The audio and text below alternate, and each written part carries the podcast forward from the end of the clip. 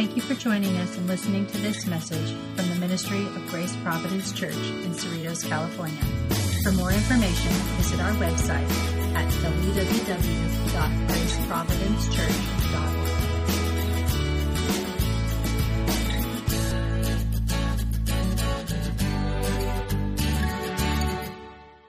So we're still in Mark chapter 1, and we're coming to this next paragraph, verses 35 to 39. And rising very early in the morning, while it was still dark, he departed and went out to a desolate place, and there he prayed. And Simon and those who were with him searched for him, and they found him and said to him, Everyone is looking for you. And he said to them, let us go on to the next town that I the next towns that I may preach there also, for that is why I came out. And he went throughout all Galilee, preaching in their synagogues and casting out demons. So here we have another snapshot from the life of Jesus. It's the next day, so this is Sunday, actually because the previous section was the Sabbath, if you remember. So we're going to see several things here the Lord's increasing popularity. Uh, we have a statement from Jesus himself about the purpose of his coming. And we have this marvelous glimpse into Jesus' prayer life that we see right off. So we're going to think our way through this together. So, the first thing I want us to look at Jesus' early morning prayer. Verse 35. It's good for us to look at the prayer life of Jesus. You might be thinking right off, why did Jesus need to pray? He was the Son of God. We'll answer that in a moment. But look how it begins and rising very early in the morning while it was still dark. So this was probably anywhere from 3 to 5 a.m. In the ancient world, people didn't have clocks and they went by the sunlight and so on, and they probably got up very early for work, probably at the crack of dawn. And what we're being told here is that Jesus got up even before that. So the streets are empty in Capernaum and he leaves undetected Peter's house and he leaves the city of Capernaum, the town of Capernaum, and seeks solitude. He seeks privacy. It's clear from the Old Testament that a feature of Jewish piety, you know what I mean by piety, that means the religious life of a Jewish person that it was characterized by prayer in the morning. Let me give you some beautiful citations from the book of Psalms, the book of devotions, the Old Testament hymn book, but it gives you a peek into the private prayer life of the psalmist. Psalm 5, verse 3 O Lord, in the morning you hear my voice. In the morning, I prepare a sacrifice for you. Psalm 88, verse 19, or verse 13. But I, O Lord, cry to you. In the morning, my prayer comes before you. And then the great Psalm 119 and verse 147 I rise before dawn, cry for help, I hope in your words. So, just a few samples from the Old Testament. Jesus is following the pattern of Jewish piety in his own life, rising early in the morning. But he departs the city, it says. Notice that. He rose very early in the morning while it was still dark. He departed and he went into a desolate place. So Jesus wants to be alone with his Father back then, the towns and the villages were very close together, and the streets were narrow. There was lots of people, lots of activity going on once the sun came up, and it was very hard to find a place of solitude. So the Lord had to leave Capernaum and he went into probably the hills above those towns and sought privacy there, solitude. And there he prayed. The Lord Jesus Christ, he modeled what he taught us, didn't he? What did he tell us to do in the Sermon on the Mount? Matthew 6, verse 6. When you pray, not if, when you pray, go into your room, shut the door, and pray to your Father in secret. And your Father who is in secret will reward you openly. So Jesus modeled his own words as he did in everything he taught. He was no hypocrite. He didn't tell others to do something that he himself didn't do. This is the Lord Jesus Christ. He's the model of secret prayer. Somebody said that secret prayer is the secret of prayer. Turn that over in your thoughts for a moment. Because nobody's watching, nobody's listening this is not like praying in a restaurant before, you know, a meal and everybody's around you and some are stand up and, you know, it's out loud and everybody around them hears. That's kind of how the Pharisees did it, did it. They prayed in the streets and they prayed loud and they wanted people to hear their prayer. Jesus taught just the opposite and he modeled just the opposite. Because when you're alone with God, you can be totally open and honest. And you can bear your heart and your secrets to Him. And we all have secrets. We all have things that we need to bring before God in prayer. So, why did Jesus pray if He's the Son of God? Or God the Son? Remember, the Lord Jesus Christ is God the Son. He is the second person of the triune Godhead. There's only one God in the Bible, and this one God exists eternally in three distinct persons. You Jehovah's Witnesses like to argue well, when Jesus is praying, who is he praying to? Himself? Because we say that Jesus is God. And so they, they think, well, is that what you're saying? No, the, the Father is not the Son, and the Son is not the Father. These are two distinct persons within the nature of the one God. And so when the Lord Jesus was praying, he was praying to his Father. He was opening his heart to the Father. Now, what did he pray? Well, yes, he's the Son of God, but he's also a real man. Paul said there's one mediator between God and man, the man, Christ Jesus.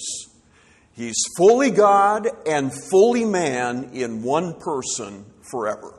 That's the historic Christian position on the person of Christ. And uh, that was, his person was attacked early on in the history of the church. In the third century, third and fourth century, they had to deal with all the heresies that were brought into the open, attacks made on the person of Christ. Well, he didn't have a real body. He was really not God. He was uh, the highest creation of God. All many, many her- heresies, and so the church was forced to define what the belief was, what the official position was concerning the person of Christ. He is one person with two natures, fully God and fully man. Not two persons, one person with both natures. Very, very special. He was a theoanthropic person. He, had, he was the God man, the man Christ Jesus. So, he was a real man, and as a man, he had a real need to pray, like we all do. He derived strength from prayer as he sought his Father. He depended upon the Father and the Spirit as a man. So that's one reason, because he was a real man, he had a need to pray. Also, in this context, remember the day before, we went over it last Sunday. The Lord had a very long day teaching in the, in the synagogue and then encountering uh, the demon possessed man in the synagogue. And then later that evening, all of Capernaum came at, after sundown to Peter's house, wanting healing. And Jesus probably spent a long time Saturday night ministering to these people. Now it's Sunday morning. And he's up early in the morning to pray because, as he's going to tell us later in this text, he's about to launch a preaching tour throughout all Galilee. So, on both ends, he had a strenuous day the day before, lacked sleep, no doubt, and he's got a preaching tour ahead. He's going to be ministering to people through preaching and casting out demons. Oh, he had a need for prayer in view of that, for sure.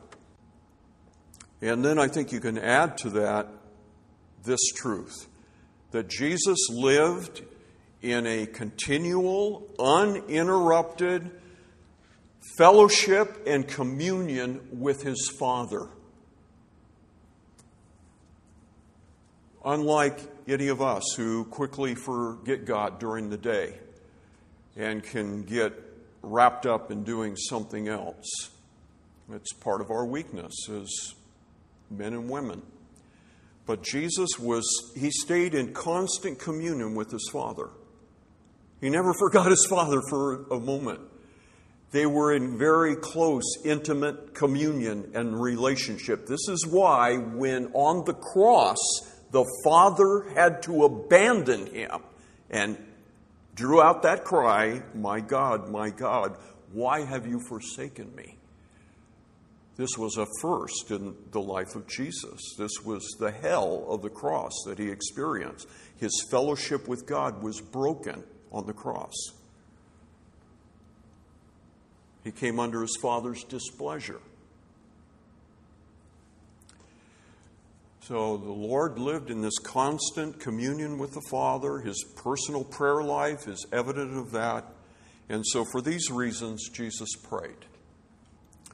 So, prayer, I think of our prayer life as an indicator, like the vital signs of life in the physical world. You know, to check on your health, they take your temperature, they take your pulse, and and all of that. And they kind of check, this is how they find out how healthy a person is. And one's prayer life is this is the, the spiritual pulse of a person, this is their spiritual heartbeat. This is where it's revealed how healthy we are spiritually. What is our prayer life like? Do we spend time with the Lord in private prayer? And Jesus set the tone and the example for us here by praying in the morning. A good time to begin your day with the Lord. Now, secondly, in verses 36 and 37, and I changed what I called this. Originally, I, was, I, I called it Peter hunts down Jesus, or Jesus is pursued by Peter and his companions. And then I thought, no, I think more of the idea is here is that Jesus will not be uh, controlled and constrained and commanded by other people. This is uh, more the heart of what we find here. Think of that now. We're looking at the autonomy of Jesus, that he was independent. He was not going to be controlled and manipulated by other people. So Simon, verse 36, and those who were with him, so be Simon and Andrew, and James and John, the four disciples that are in the picture at this point in Mark's account. So they got up early in the morning, and Jesus is not there. He's not in bed. wherever he slept. Where is he?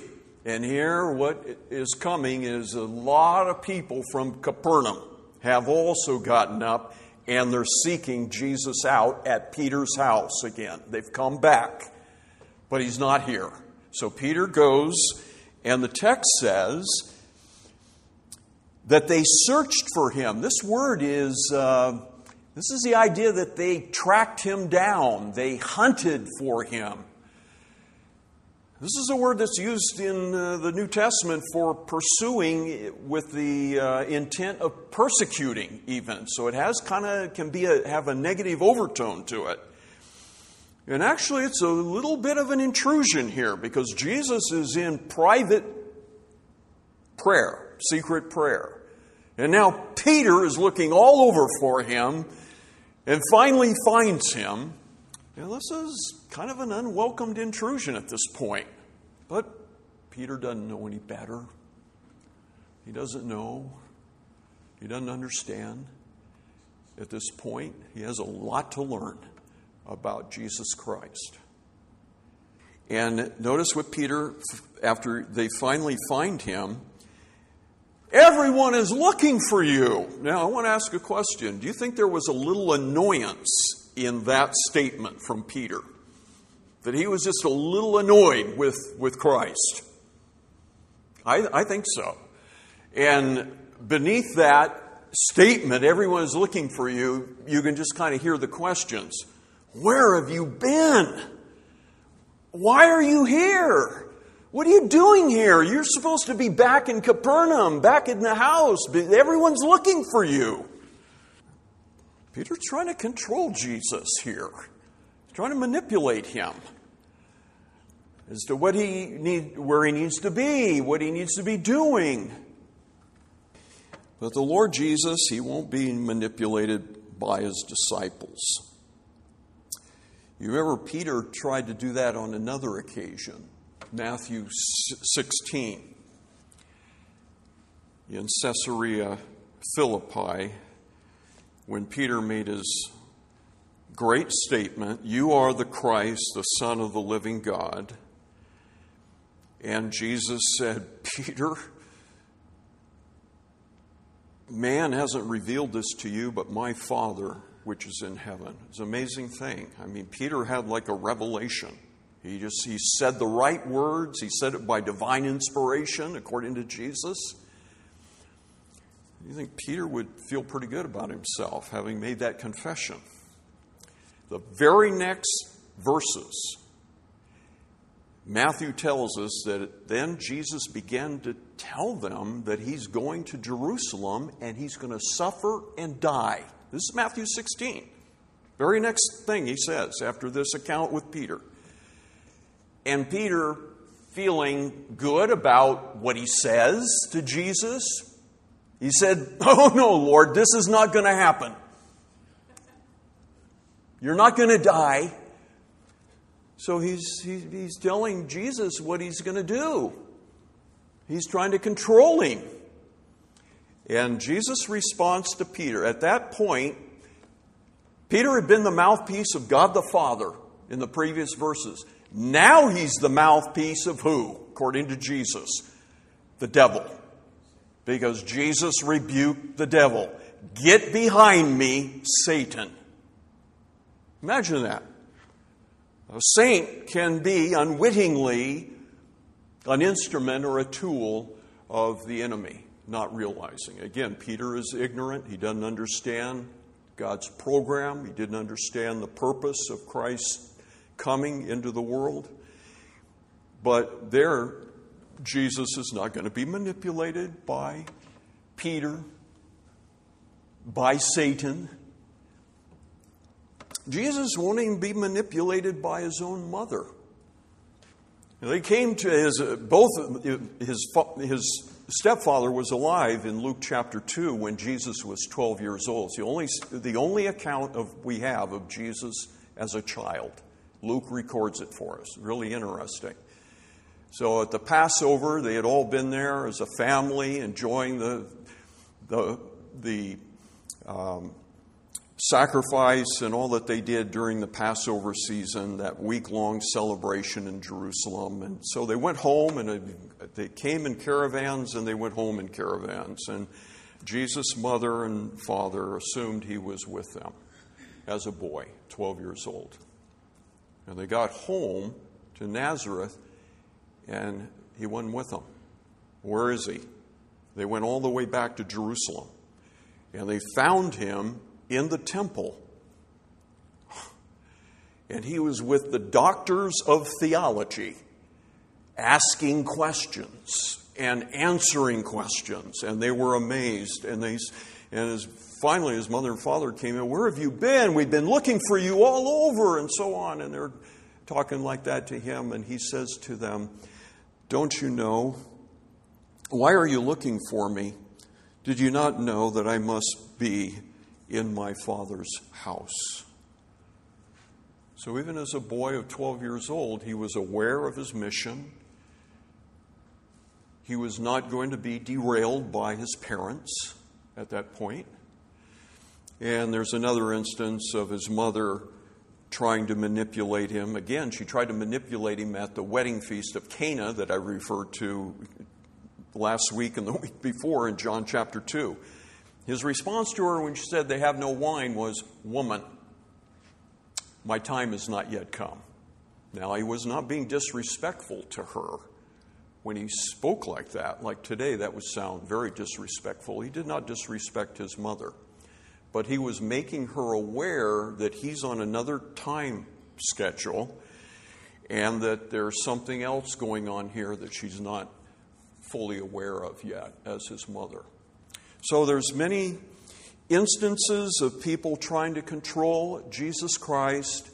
He's not going to be controlled, constrained, commanded, manipulated by others. Well, whose will then was he concerned about doing? If it wasn't their will that could be pressed on him, then whose will was he concerned to fulfill?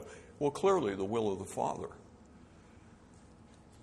He was here on official business. He had been commissioned by the Father in heaven, and he exercises his will in accordance with the will of the Father. Well, that's all I'll say about that. Now, verse 38 and 39. And this is my third point.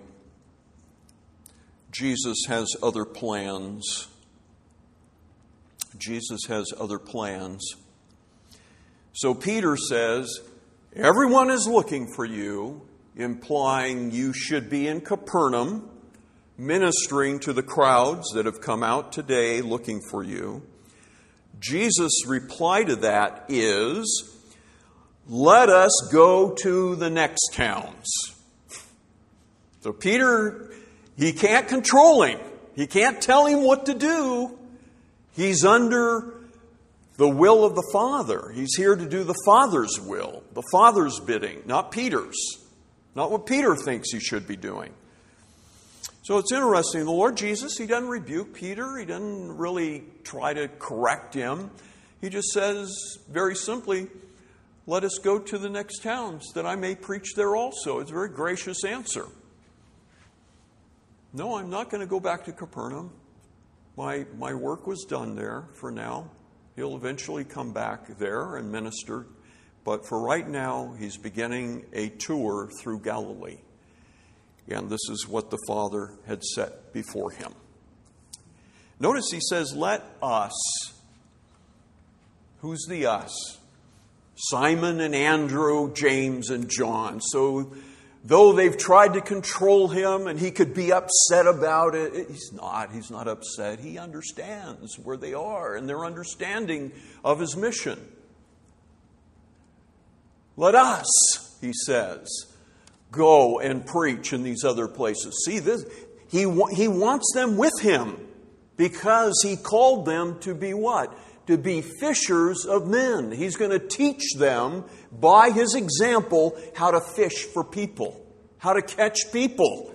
They've been in the business for many, many years. They grew up fishing for fish. He's called them to a much higher profession. They're called to fish for men, and he's going to train them. Let us go into these other towns. Now, the word for town here is uh, different. This is not a village. I mentioned that before. A town is bigger than a village, but a town is smaller than a city. So this is there were many towns around Galilee. And Jesus is going there to preach. Now notice this. For that is why I came out.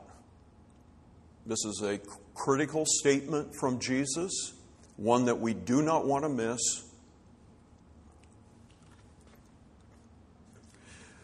Now, Luke's account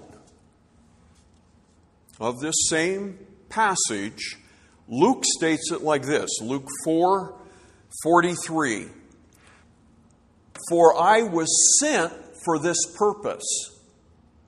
This is the meaning. He doesn't mean, for this is why I left Capernaum or the house. He's not talking about, for this purpose I left the house and the town of Capernaum.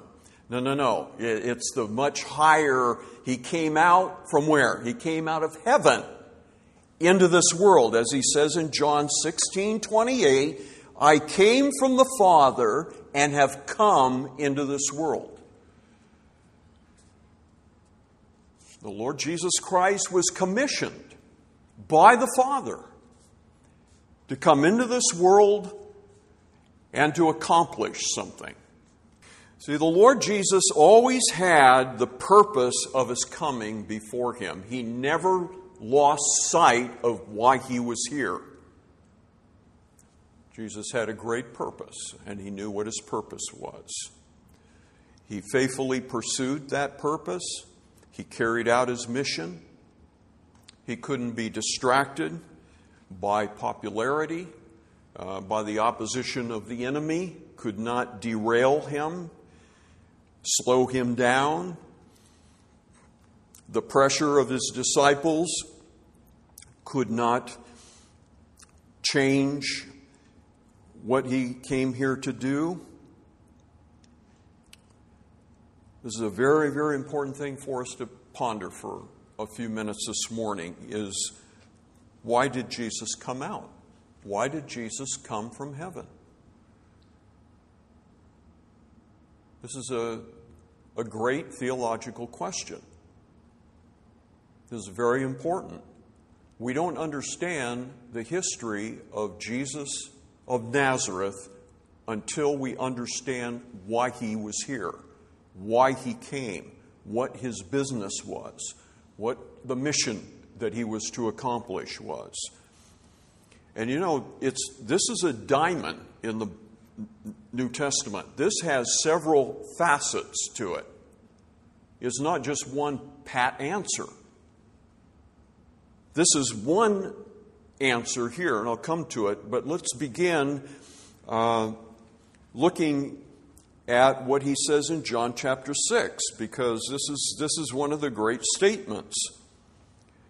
Why did he come? Well, in a general sense, we can say he came to execute the will of the Father. Okay, keep that as the big, broad umbrella over these things I'm going to mention now. So he was on a mission to do the Father's will in this world. Then we need to ask well, what was the will of the Father?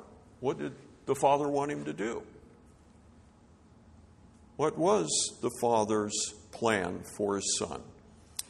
Jesus says it so clearly, John chapter 6 and verse 38 and verse 39. John 6, 38 and 39.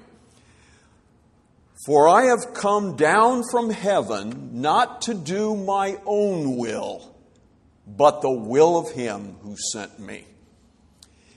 And this is the will of him who sent me. Can't get any clearer than this. Here it is. This is the definition of it. And this is the will of him that sent me. Now, listen how he states this. This is so interesting the way he puts this. This is the will of him that sent me, that I should lose nothing of all he has given me, but raise it up on the last day. He's talking about people there. What is revealed to us in John's gospel is that the Father made a gift to his Son. He gave the Son a great number of people. In the Bible, they're called the elect, the chosen of God. And the Father gave these people as a gift to the Son. But he had to do something in order to purchase them, in order to make them his own possession. And the Father's will is that of all that were given to him, not one of them would be lost, but he would raise it or him or her on the last day, raise him up. He's talking about the resurrection there. And he goes from, just think, he's spanning like thousands of years here. The gift of the, from eternity, the gift of the Father to the Son, all the way to the resurrection of those people. Why does he go to the resurrection? That I should raise them up, that I should lose nothing but raise them up in the last day. Because the resurrection of the body, as I've said many times, is the final stage of salvation. That's the final thing that occurs when we are resurrected and we have a change of body, our salvation is complete because that is the salvation of the body. That's the last thing to be saved in God's plan for us. He saves us from sin, from guilt, from sin's domination in our life. But what about my body? My body is subject to death and decay, decay and death. Well, God has a plan to save the body because He's saving the whole person. He's not, he's not just saving souls. God is not in the business of just saving souls, He saves the entire person, the spirit, soul, and body is saved by Jesus Christ. And the last thing to be saved, again, is the body in the day of resurrection. So he's spanning the whole gamut here of God's plan of salvation. So Christ's purpose for coming into the world was to save all those who the Father gave to him to utter completion, even to the resurrection of their body. So this is this is the main reason why he came. We can't have it stated any clearer than John 6, 38 and 39. Well, is that the only place it talks about why Jesus came? Well, here's, here's another one, and this is completely different. 1 John 3 8, the reason the Son of God appeared was to destroy the works of the devil. Hmm. You mean Jesus came also for that purpose? Yes, he came to do something with respect to the enemy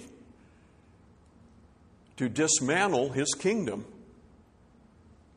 to liberate those who were in the clutches of the devil, who were under the power of Satan all their life long, and then to find freedom and deliverance by the power of Jesus Christ, to destroy his works. 1 John 3 8. Now, coming back to our text, Here's an, here is another reason why Jesus came. Completely different. I must let us go into the other towns that I may preach there also, for that is why I came out. So his teaching and preaching ministry which was an amazing thing. People had never heard anyone say the things that Jesus said because he came, John tells us, to reveal the Father. He came to reveal more about God than we knew about him from the Old Testament, especially that God is our heavenly Father This is something, it's hinted at in the Old Testament, but we don't have the fullness of that teaching until Jesus is here. This, is, this is, was an amazing teaching that was added to all the Old Testament truth about Yahweh. Now we learn that God is our Heavenly Father who cares for us more deeply, loves us with a love that is anything beyond anything we've experienced from a father in this life, if we had a good father, a godly father. Some of you have had bad fathers. You can't relate that with your understanding of God, except by contrast now. But if you've had a, been blessed with a, a wonderful father, God's love is way, way greater than that. Way better. Way more wonderful. The Father's love for his, his people. Jesus, Jesus' love for his people and the Father's love for Jesus' people is infinite. We just have to think in terms that there's you can't put any boundaries on it. It's it's love beyond anything we can imagine. I think of an ocean that has no bottom and has no shore. This is how I think of God's attributes, all of them, all of them. But you can apply it to love, without bottom, without shore. Is an infinite being, so everything that God possesses in the way of his characteristics and qualities are in the infinite degree. So his amazing love. So the Lord Jesus, he came to preach and to teach. This was a major part of his purpose in coming. We needed his revelation. We needed what he taught us. It comes out again in his dialogue with Pilate in John 18. Wonderful passage when Jesus is standing before the Roman governor of Judea, Pontius Pilate. And Pilate wanted to let Jesus off the hook. He didn't want to condemn him, he couldn't find any problem with him. I find no fault with him. He said it several times. But the people kept pressing, crucify him. And they finally got his attention by when they told Pilate he claims to be a king. Anybody who claims to be a king is a rival of Caesar. This is a challenge to Rome. And Pilate had to listen to that. So he talks to him in private. He said, Are you a king? And Jesus said, You say that I am a king and that was an absolute confession yes, I am a king. Then he goes on and says, For this purpose, for this purpose I was born. I mean, listen to this. This is a clear statement as to why he was here. For this purpose I was born, and for this purpose I have come into the world. What, what's he going to say? To die on the cross? No. He says, to bear witness to the truth. to bear witness to the truth. Everyone who is of the truth hears my voice. This is how you know whether a person is a Christian or not. Right here. This is a great distinguishing mark right here. Do they listen to the Lord Jesus Christ? Do they believe every word that he said, or do they challenge it and dispute it? I don't really believe that. Yeah, he was a great teacher. No, no. Every person who's of the truth hears his voice. They hear it, they listen to it, they're taught by it, they accept it, they don't challenge it. You remember what Pilate said in response to that? What is truth? That's the last thing the text says. And then Pilate walked out of the room. He didn't wait for Jesus' answer. The truth was standing in front of him. John 14, 6. I am the way, the truth, and the life. Jesus could have given him a profound answer if he had stayed there to listen to his answer to that question what is truth? Verse 39 so now we have this summary statement of his activity on this preaching tour, and he went throughout all Galilee preaching in their synagogues. Now, again, that tells us if he had access to the pulpit in the synagogues. Wherever he went, and they gave him access to the, to the pulpit in the synagogue to teach and to preach. That means he was a recognized teacher in Israel, in all, in all the synagogues. And they fully entrusted the pulpit to, to him. And Jesus was invited to come and speak in all the synagogues. And he, he didn't force his way in, he didn't uh, muscle his way up to the front and start yelling and screaming at people. No, no, no. He was invited by the ruler of the synagogue. Oh, Jesus, won't you please have the pulpit today and bring us the Word of God? Wherever he went, he was given access to teach God's people. And he was bringing this unique message. They never heard it before. They never heard teaching like this because he did not teach as the scribes who quoted Rabbi so and so. But he taught on the basis of his own authority. I say unto you, truly, truly, I say unto you. This is how he taught. And the people were amazed at the authority with which he taught. Now, notice that Mark says that he emphasizes his preaching ministry. That comes first. But he does add, and he was casting out demons. Now, because he didn't say he was healing the sick, that's not to say that that's excluded from his ministry. It's Mark is capitalizing here on the fact that Jesus was defeating the demonic powers that had possession of people's bodies and personalities, and he was expelling them from and liberating people from demonic possession. But the miraculous aspect of the ministry of Jesus had a purpose. They were his credentials and they were done in order to buttress and support his preaching.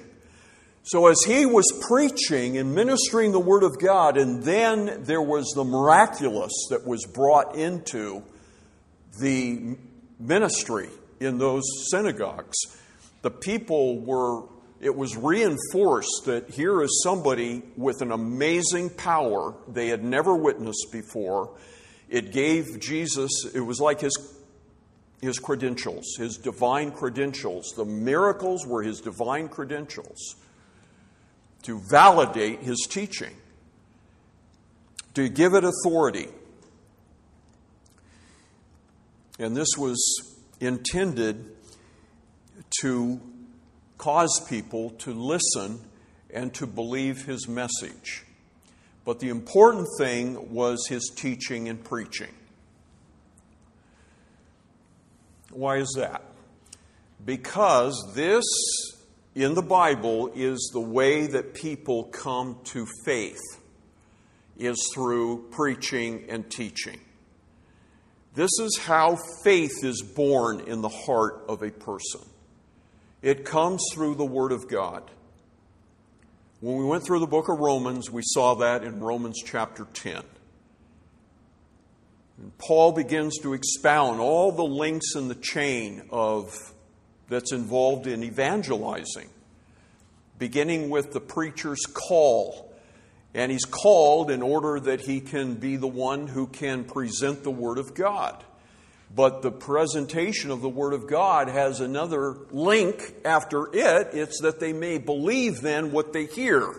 And those that believe are saved. And so Paul draws the conclusion from that, and he says, So then, faith comes by hearing the Word of God. Romans 10 17. Very, very important principle in the Bible.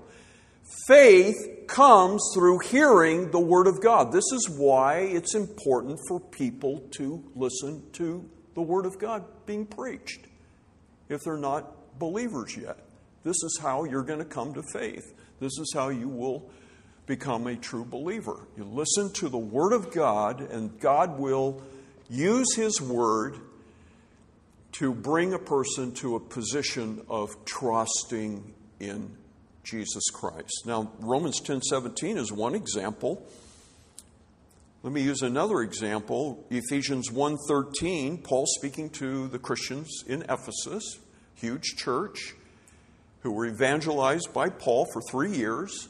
He planted the churches there in Ephesus, in Asia Minor, present day Turkey, is where he was. And Paul, when he writes to them, he tells them, he's speaking to them of what happened. He says, When you heard the word of truth,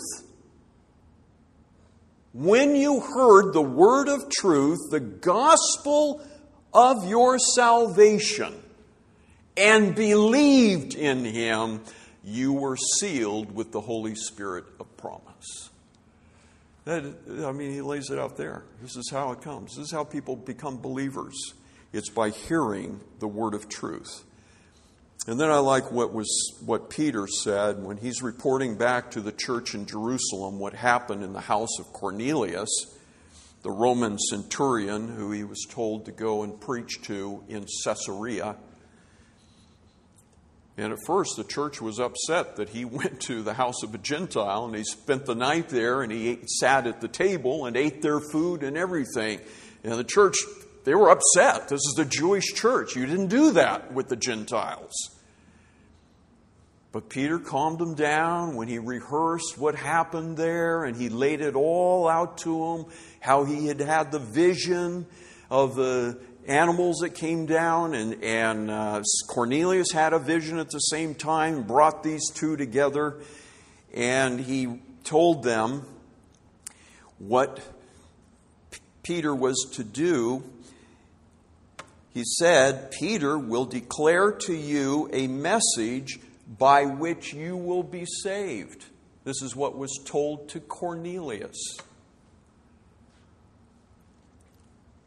Peter will declare to you a message by which you will be saved.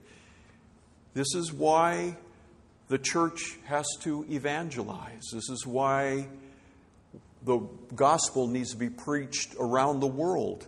This is how people come to faith. This is how people become believers. This is how they are saved from sin and death. It comes through the Word of God. So I want to close on that point. Jesus made it real clear what he's going to do, what his plan is, why he came into the world. Thank you for joining us and listening to this message from the Ministry of Grace Providence Church in Cerritos, California. For more information, visit our website at www.graceprovidencechurch.org.